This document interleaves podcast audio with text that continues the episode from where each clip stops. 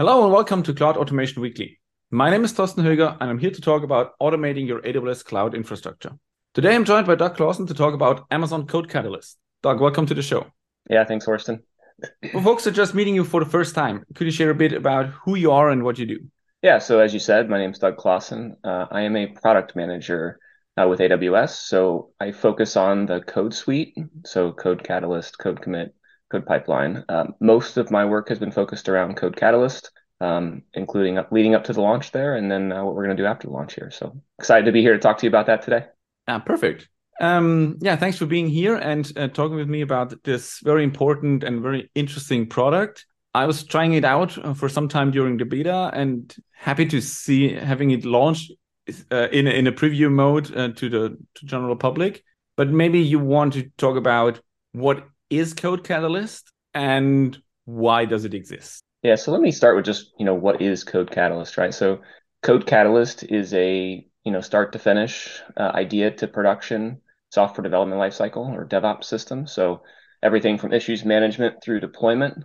Um, you know, our, our goal was to simplify developing on AWS and making it easier for people to get started, um, making it easier to manage your CI/CD workflows, making it easier to um, continue developing uh, things like dev environments. I'm sure we'll hit on a lot of these things today. Um, the, how did we get here? So if I take a few steps back on why did we do Code Catalyst? Um, you know, if I, if you look at the code suite, the way it exists today, right, or the way it existed prior to Code Catalyst, we had uh, you know multiple services that sort of lived from the source and artifact to build and test to the ultimate deployment, right? So code commit, code artifact, code build, code deploy, code pipeline. And those were specifically written as sort of consumable APIs uh, that customers would take and then build their own custom tool chains. So whether that was, you know, taking code commit and using it with Jenkins or taking, uh, you know, code build and code deploy and using them with Jira and some other upfront, you know, GitHub for issues.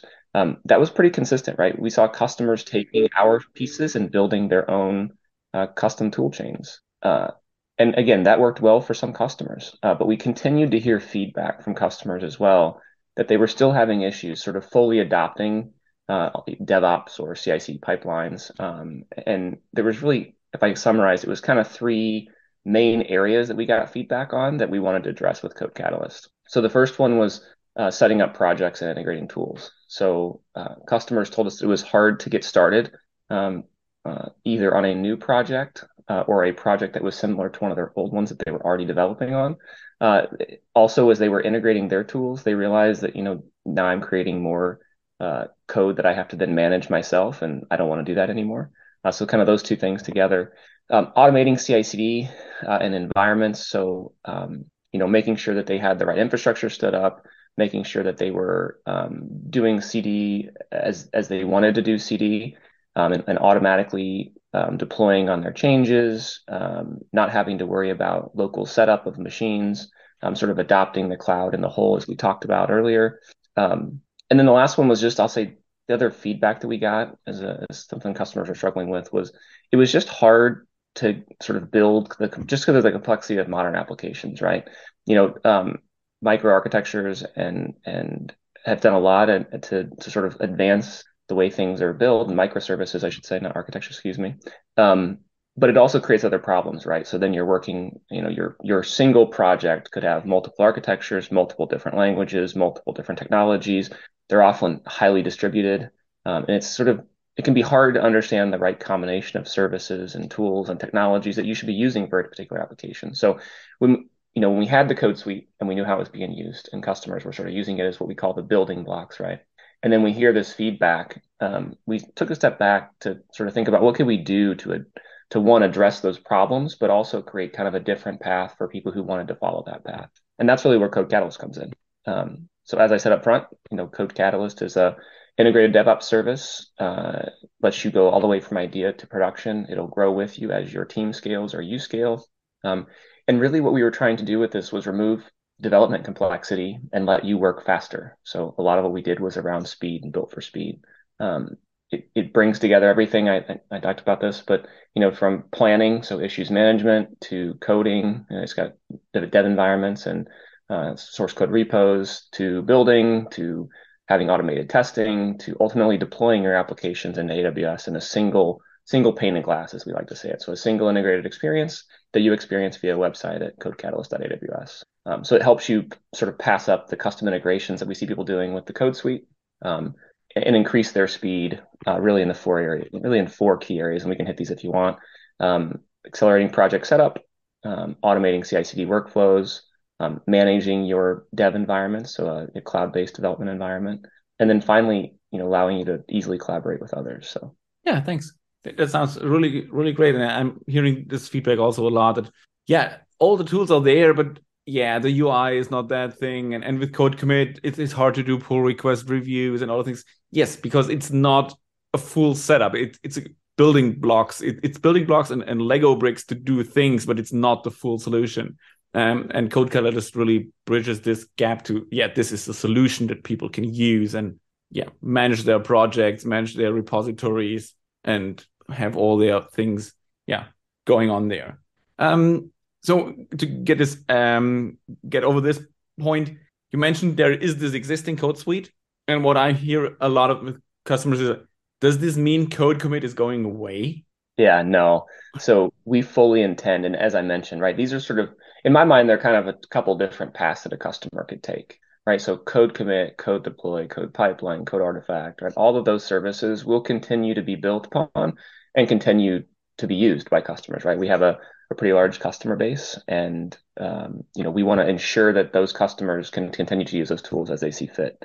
And and as an addition, we want to offer Code Catalyst to other customers who don't want that building block approach and don't want all that customization. And instead, they want something that they can just get started with right away, as you said, right? So comes with a, a clean UI that they can sort of see that their entire software development lifecycle through that single pane of glass. So yeah, no, the code suite's not going away. Uh, the code suite will continue to be there. Um, so you know, I'll say what, what I would say is if the code suite's working for you and you don't have any issues with how it's working and you like that and it's working, like I said, continue to use it. If you want to try something new, try Code Catalyst. Right? It's a different it's a different option, um, but both will continue to be supported and developed. So.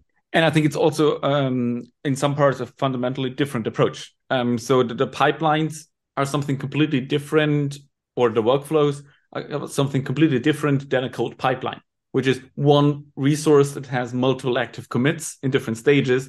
Is something completely different than different workflow instances running in parallel in different states. So about yeah, one being faster than the other, guarding stages that no two workflows can have be in the same stage at the same time. It's a completely different thing having these workflows and a code pipeline. So I think there's still yeah. Yeah, it's a good point. Use it for both. Yeah, hundred percent. Totally agree. Yeah, and, and we will we ex- expect the same, right? We can we expect to continue to see users for both as well. Yeah, so that would be one of my first one of my wishes for Code Catalyst is to be able to trigger a code pipeline off of it. so having yeah code pipeline and Code Catalyst being a source for a code pipeline, so I can still use the code pipelines, which are a cool thing because they have these multiple commits in the same pipeline approach. Um, yeah. yeah, but but happy to, to see that this still going to be there, and it's just different approaches for for people being in a, maybe a different state of their journey or just a different approach to how they work. There's another fundamental change um, you, you might want to elaborate on is where it lives. So Code Catalyst does not live in your AWS account. So it's not bound to your okay, you shouldn't use the IAM users, but it's not bound to IAM users or anything else you have as principals in your AWS account. Right. Yeah. So that's another good point. Um, so like I said up front, you know, you can go to codecatalyst.aws. So Code Catalyst lives what we say outside of the AWS console, right? And while you you will need an AWS account to deploy to, um, if you want to deploy your custom solution, you don't sign in through the console, right? You'll create what we call a builder ID, um, and builder ID is in, is intended to be sort of your individual identity on um, AWS, right? So whereas an AWS account is more about, um, as you talked talk about IAM and sort of um, a place to get your resources, think of your builder ID as an individual identity. Um, so once you log in, you create one of those, you log into Code Catalyst. Um, you'll be asked up front. Uh, the Code Catalyst free tier lives on an AWS account, so you'll connect your AWS account to get that free tier. Um, and then if you wanted to upgrade to what we would call the standard tier, which gets you more build minutes, more compute minutes, right, things like that, um, you could do that, and it would be billed back to that particular account that you locked in with the free tier on. So you'll when you first log in, you'll create a space. Um, think of a space like a collection of projects. Um, so it could be an organization name, it could be your team name, um, and then once you've created your space, you'll have the opportunity to create a project. And a project is just what just think of it as a single um, um, development thing. So whether that's uh, or a single single application, I should say. Uh, so it'll populate with an issues management issues management board, source code repos, CI/CD pipelines, right? All that stuff we talked about earlier, um, and you'll build that off of what we call you can build that off of what we call a blueprint. So um, when you sort of are just getting started, um, and you don't know exactly what you maybe want to go out and build, um, we've started with some of those popular projects we've seen on AWS. So what, uh, take a look and see if you see one that you like. If you don't, give us feedback on the one that you want, right? Um, but those blueprints allow you to sort of in a few button clicks get an entire project up and running on AWS, including the CI/CD pipelines, and that first deployment will start happening then on that first project. Um, so yeah, excited to have you try it out. But good point, Thorsten. We're not in the console, uh, and so make sure you create that builder ID upfront. So, so it's a separate builder ID, and it's living outside of the account. Also, in in the sense of if you deploy to multiple accounts, that's not a problem to to pick one as your code account. So it's completely living outside, and you can deploy to multiple AWS accounts, and it's living completely outside, and you have a separate user space. Um, so and the builder ID, as you said, it's it's your identity. You can use it for re:Post um, or eventually to register for reInvent. Maybe that's coming in the future. So you, finally, AWS knows who I am, and I don't have to enter the same data every week when I register for any events. We're getting there. Perfect. Um, yeah, you, you were talking about um, the, the, the actions, the blueprints, the repositories. I, I really like that I can have multiple repositories per project because I think it's a logical grouping to this is my to-do list and it has a backend and a front end. So it's two repositories for the same application with one issue tracking and one workflow management. Um, talking about this is what, what is there. As I said, it, it launched in, in preview, so it's not GA yet. I'm sure you had a lot of feedback. So any ideas what customers want additionally to the things that are already there? Yeah, sure. So let me. So first off, as you mentioned, we launched in preview. Um, we were really excited at some of the feedback, and you called out one of one of the first uh, Twitter posts that I saw was somebody who took it and had created a new project and was deploying from the same project into multiple different regions um, in the same project, right? So again, we talk about this being a more global experience. While your account and your Code Catalyst account will live today, it's in IAD. I'm sorry, in PDX. Sorry. Um, you can actually deploy into other regions, and that was one of the coolest things I think I saw was somebody sort of uh, in in like 20 minutes creating a project and deploying it across multi-region. Um, other feedback that we've gotten um, and that we know is important to sort of uh, consider and work on is the the um, one of the biggest pieces of feedback is customers don't want to create individual builder IDs for every single person on their team, right? If they've already got some sort of um, alternate authentication method, um, they want to continue to use that, right? And so um, think of it like a SSO, right? A single sign-on capability. So that's one of the things that uh, um, we will be doing um, is because that's been one of the top feedbacks.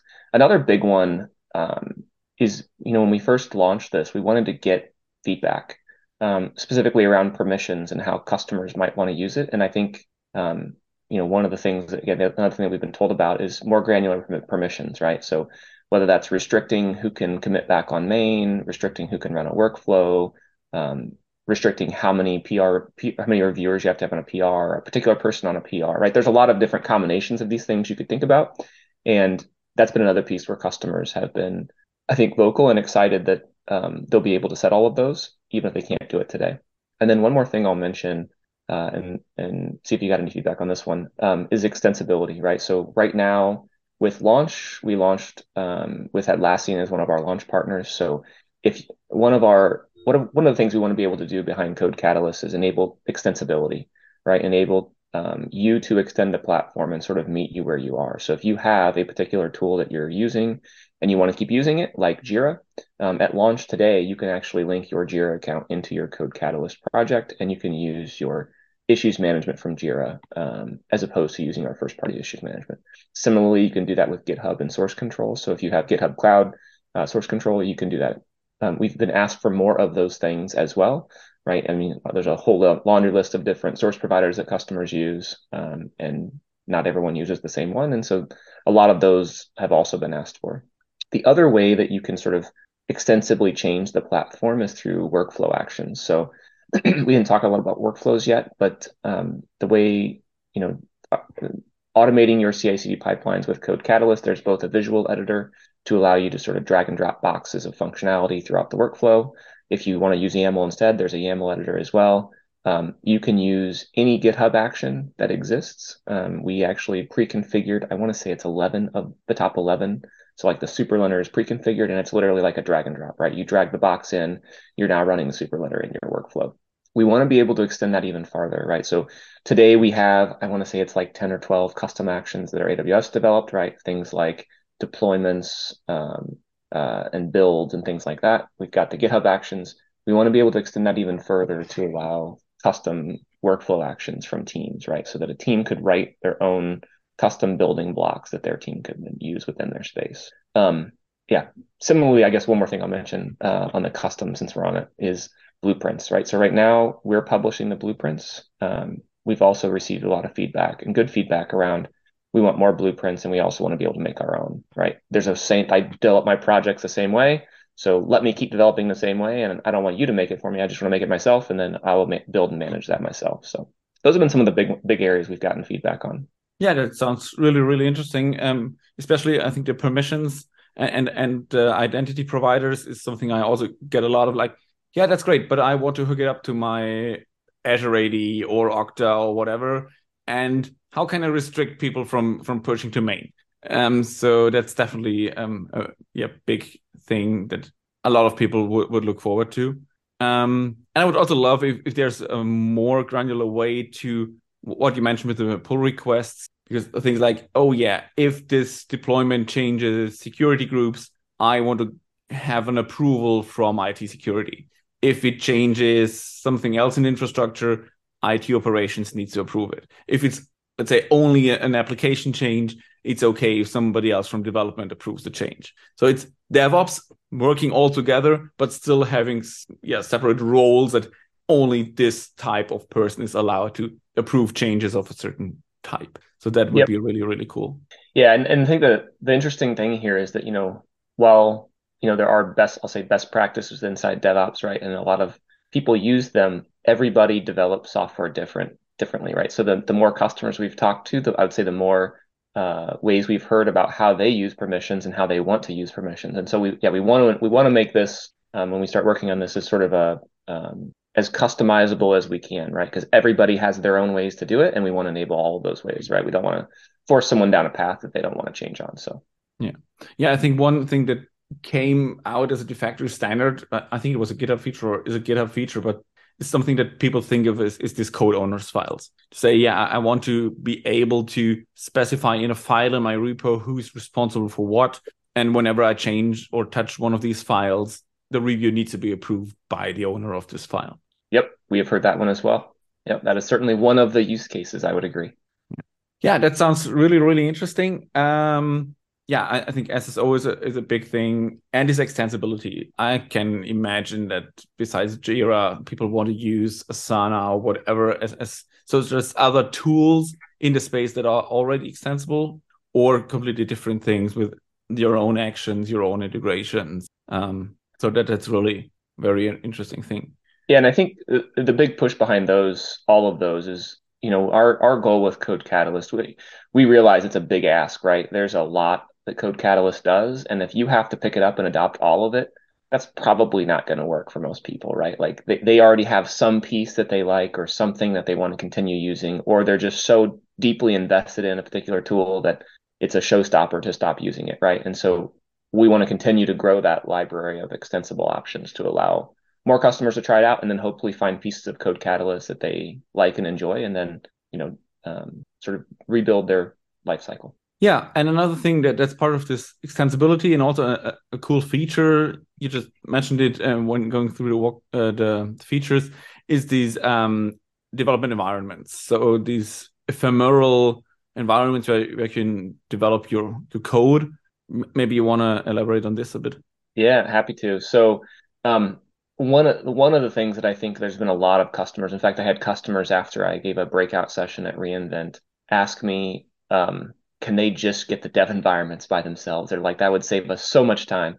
Um, so we've had a lot of excitement around this particular um, feature of the launch as well. So, you know, typically if I go start working on a, a new project, um, it, it can be a bit hard to get started, right? So even if the project's already off and running and I can get the source code repo, there's still sort of other things I have to do, right? Whether that's install new libraries on my machine and hope that those particular libraries don't conflict with something that I already have installed, uh, which I've had happen with Python before.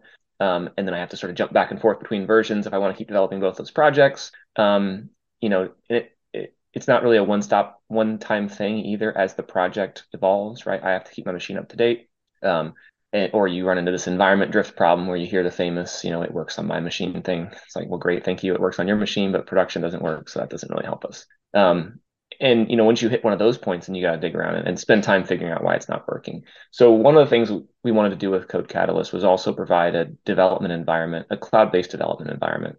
Um, so the way it works today, inside your source code repo, there's a dev file. So the dev file standard is what we use to essentially software define these cloud environments. Um, which ensures that there's no variant changes from different users and ensures that everyone gets the same sort of constant and repeatable experience. And it gives you really sort of a local IDE feel while running the actual heavy lifting in the cloud.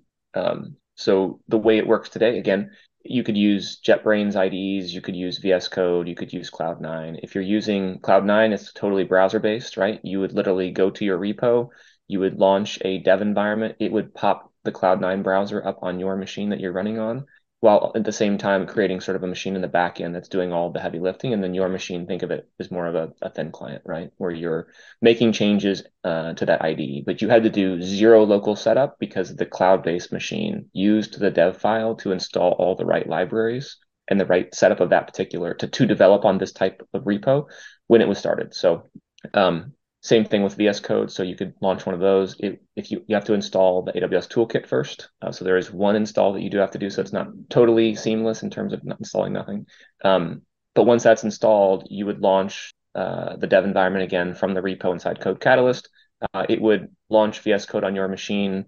Uh, there's a, it's basically setting up port forwarding between your machine and the cloud machine, such that um, when I'm sorry, there's a a secure connection between your machine and the cloud machine. And then if you are running a single page app, for, for example, you could then sort of test and debug said application uh, all locally without having to check that, that change back in. Um, we gave a pretty good demo of this in both um, uh, the talk, the breakout session. I'm sure I can send you a link to, to include with this. Um, put it in the show notes. Yeah. Yeah. Uh, but you can see kind of it, see it work in action. This is one of those things I think when you see it, a, the picture's worth a thousand words. Um, the other thing with dev environments that's cool to me at least is context switching is so much easier because it, there's literally no setup right? If i wanted to work on a different project i just go to the different project go to the repo launch the dev environment from there and i'm up and running with a different machine right away right? So um, like i said they work with cloud9 vs code and jetbrains ides today. Um, that that's another place we're listening to feedback to see where customers want other things or want uh, different things about uh, the way dev environments are working. But so far um, I know for me at least, who've been using Code Catalyst, Code Catalyst uh, the dev environments are are super handy to get started.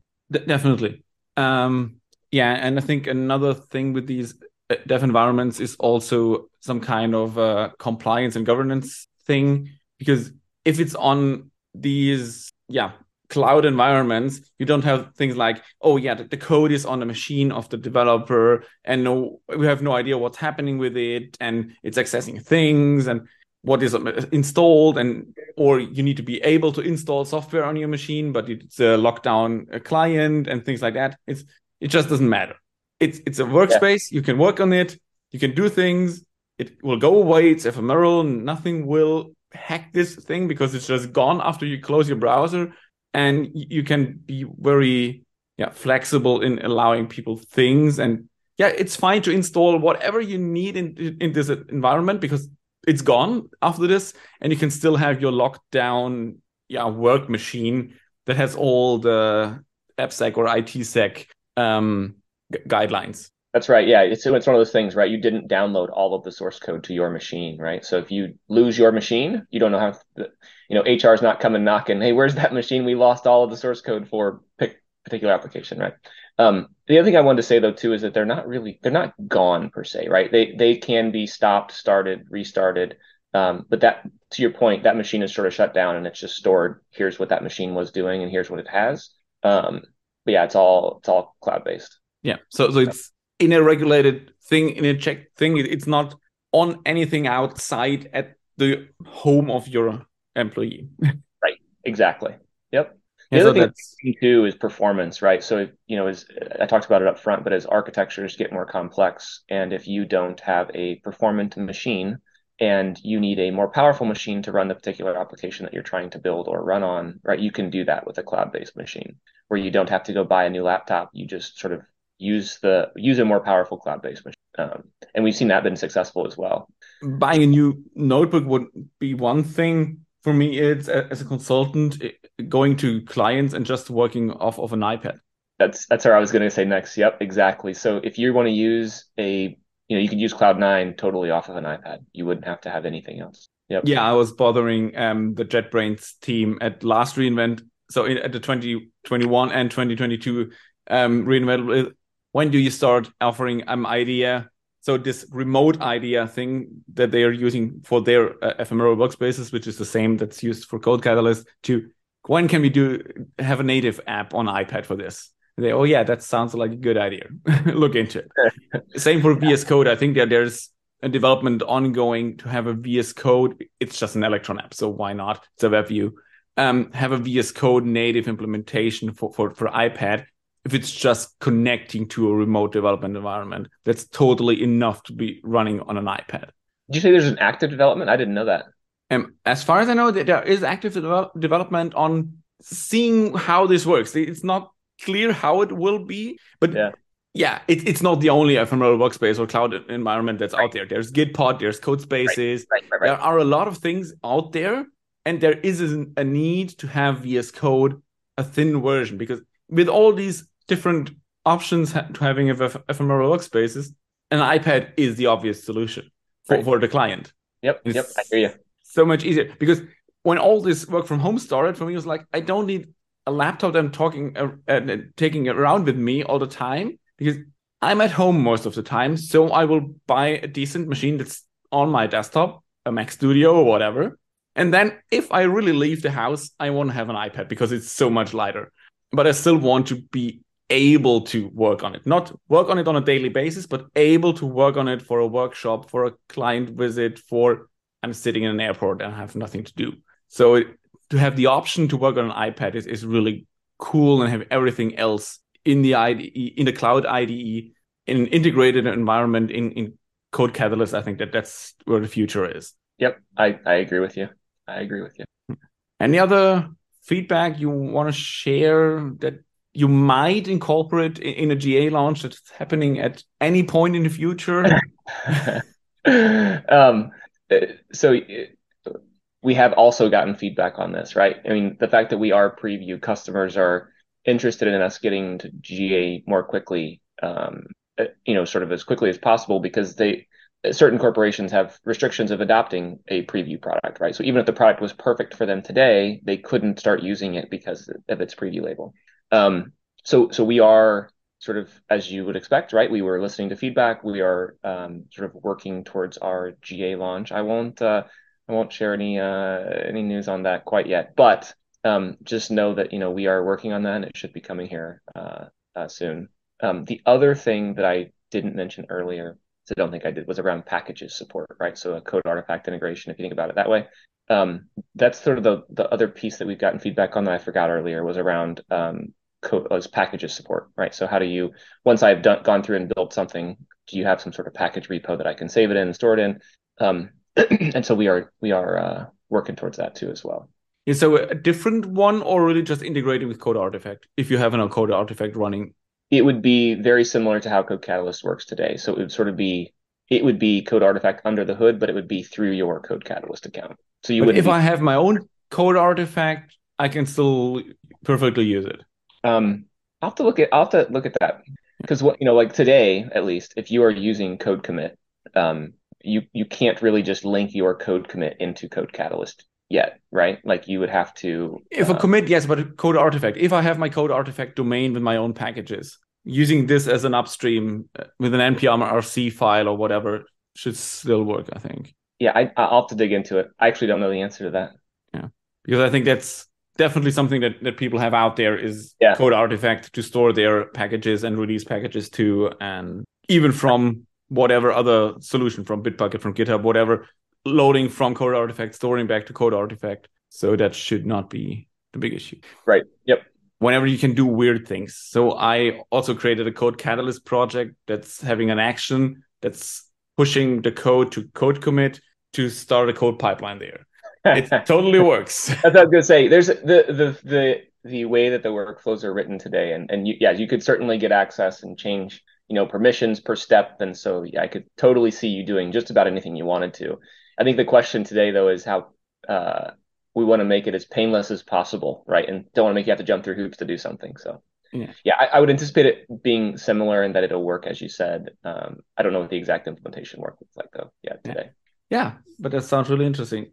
Anything else you want to share or um, want people know about CodeCatalyst? No, just that um, you know, it was it was exciting to work on it and launch it. Um, the feedback at re:Invent was awesome. Um, you know, we had a lot of excitement around it and a lot of sort of I'll say articles and um, Twitter messages and things. And the, the team was the team's always excited to to see and hear that feedback. So um, no, I, I would encourage you if you haven't, give it a try. Right, uh, it's codecatalyst.aws. I'm sure we can put a link in the show notes. Yeah, Uh, drop this drop the page but um no give it a try uh, and then if if you have feedback again um thorsten was one of our beta users and you know we use that feedback to directly drive what we are going to do in the future so um drop us a post on re:Post if you have feedback or in app there's also a way to send feedback directly to the team and again i can i can assure you that the team sees that feedback um, we prioritize that feedback and then we begin working on that feedback so